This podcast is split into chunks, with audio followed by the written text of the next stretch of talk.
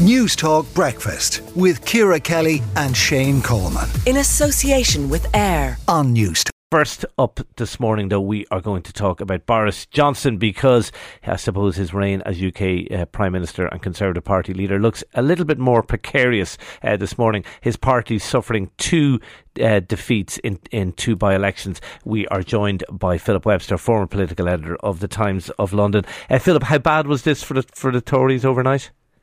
Well, these results were, were terrible for him, absolutely serious. But even worse was what's happened since with the sudden resignation over the last few minutes of his party chairman, Oliver Dowden. Oliver Dowden has written to Johnson saying, Our supporters are distressed and disappointed. I share their feelings.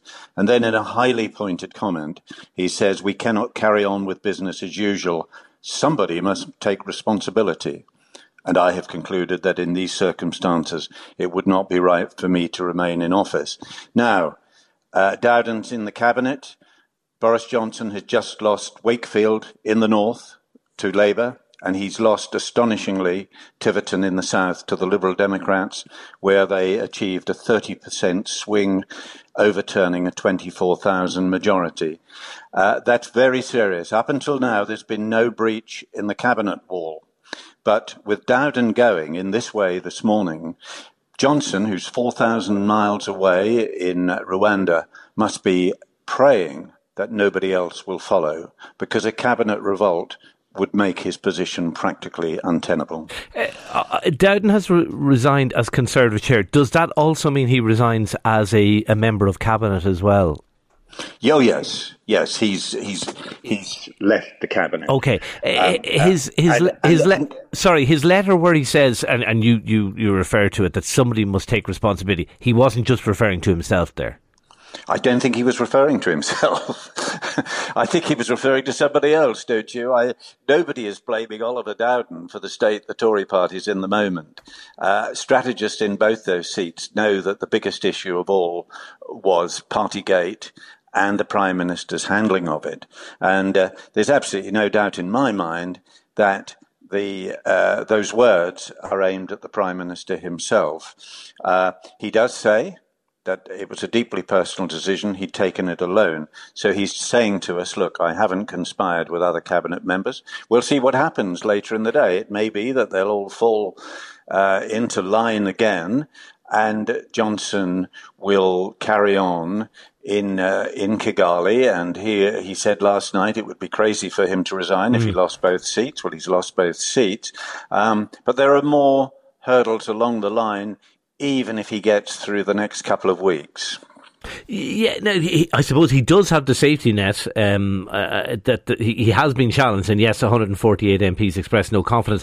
But is he safe from another challenge because of that, because of Conservative Party rules, or is that just?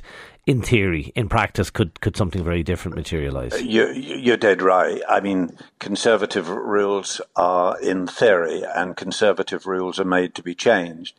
Now, uh, when Theresa May won her confidence vote back in 2019, things didn't get any better for her, and there was a quiet move to change the rules so that she could face another contest that year. The very threat of that was enough for her to decide, look, my time is up. So there is nothing to stop the executive of the 1922 committee, which rules the conservative backbenchers, sitting down in a couple of weeks and saying, did we ought to change these rules so that if, for example, Boris Johnson gets accused in the autumn of, of having misled Parliament or having found to have misled Parliament, we should have another contest then. So there is absolutely nothing to stop that happening. Um, uh, the, the leader of the 22 committee has said it's unlikely a few weeks ago. Whether he would say that if asked this morning, I just don't mm. know. Uh, Philip, just very, very finally and briefly, you, you are one of the most uh, distinguished and respected political commentators of the last uh, 20 or 30 years in the UK. In your opinion, you, uh, and I, I know you're fond of a flutter, would you bet would you bet on Boris Johnson still being Prime Minister by Christmas? By Christmas. I wouldn't bet on him being prime minister by Christmas at all. You're right. I like a flood. I certainly wouldn't bet on him being prime minister at the time of the next general election, uh, because Tory MPs uh, can be very ruthless. They seem to have been rather quiet lately. They haven't thrown him out. But the moment they start thinking they're going to lose their own seats, and that's what they'll be thinking in the south with what's happened in Honiton and Tiverton, uh, things can change there. So I doubt if he'll get through till Christmas because I think the Privileges Committee investigation could be very bad for him. But if he does, I still think this time next year or even before now, there will be a change and they'll. The only thing that's saving him at the moment is the fact there's no obvious successor. Okay. Now, if there were to be a cabinet resignation today that threw up a success, potential successor, who knows? Okay, we will watch this space with interest. Philip Webster, former political editor of the Times of London, thank you for talking to News Talk Breakfast. Now- News Talk Breakfast with Ciara Kelly and Shane Coleman. In association with AIR. Weekday mornings at 7 on News Talk.